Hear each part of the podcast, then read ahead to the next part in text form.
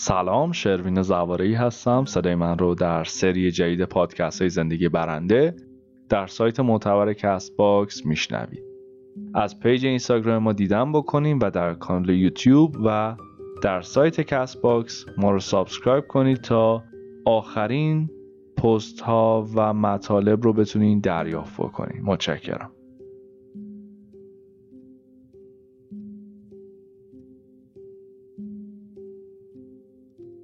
متوسط بودن خوبه یا بد؟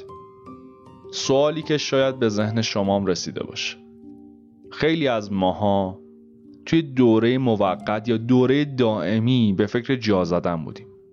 دقت کردین زمانی که توی عرصه جدیدی پا می‌ذارین توی حرفه جدیدی مهارت جدیدی رو شروع می‌کنید. به متوسط بودن هم راضی هستین.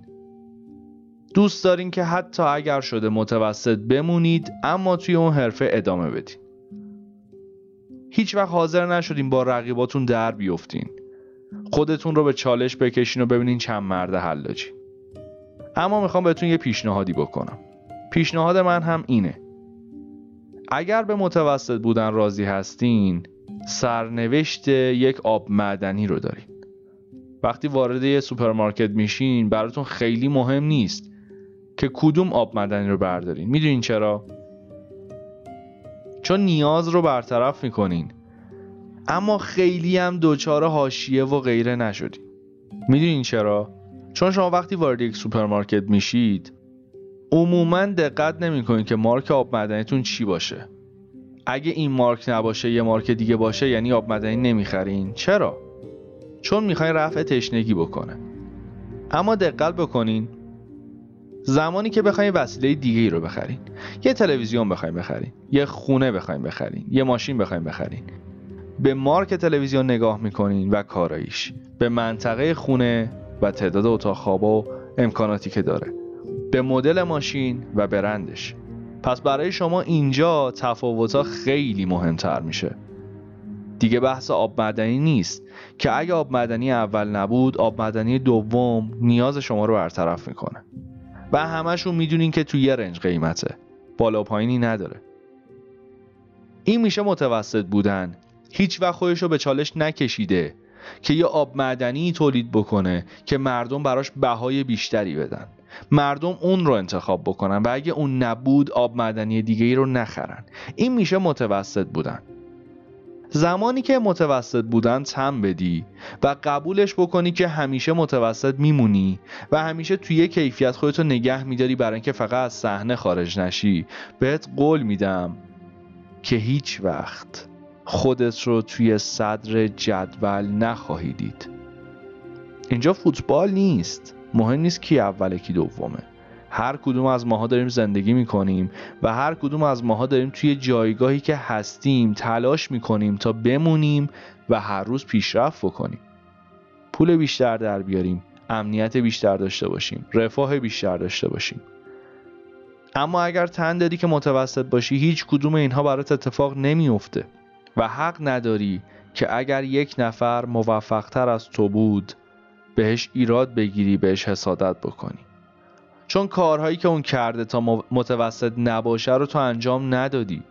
چجوری دوست داری از حد یک درصدی که می‌خوان پیشرفت بکنن می‌خوان از اون جعبه امنیتشون خارج بشن و ریسک بکنن؟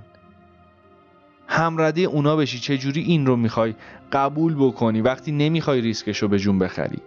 مگه میشه بدون ریسک کردن بدون هدف داشتن بدون اینکه سطح فکر و دیدت رو بالا ببری با اون یک درصد هم نشین بشی.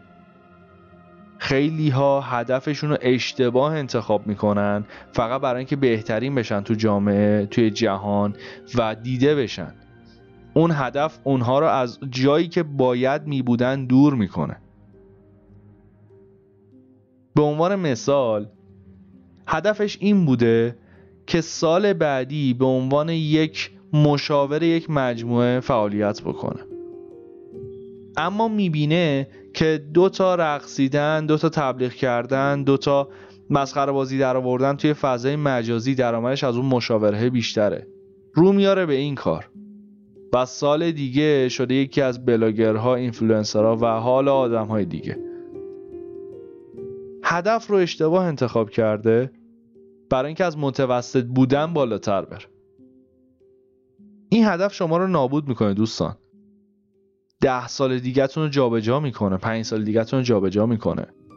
و عمری رو صرف کردین که به یک هدف به یک موقعیت موقت رسیدین بدون هیچ زیربنا و پایه ای که هر لحظه امکان سقوطش هست و هر زمانی ممکنه شما از چیزی که می‌خواستید بشید دارین دورتر میشین. هم سنتون داره بالاتر میره. هم اون مدت زمانی که باید یاد می‌گرفتین تجربه کسب می‌کردین مهارت پیدا می‌کردین رو از دست دادین. این موقعیت های موقت هدف های اشتباهی که ما داریم ما رو همیشه ممکنه متوسط نگه نداره. اما وقتی که توی اوج باشیم بعد از یه مدت کوتاهی حالا مدت کوتاه ممکن چند ماه باشه ممکن چند سال باشه. برامون میگردونه به سطح متوسط جامعه. شاید هم پایین تر از جایی که بودیم. به اینها میگن هدف های اشتباهی. متوسط نباش اما هدفت هم اشتباهی پیدا نکن.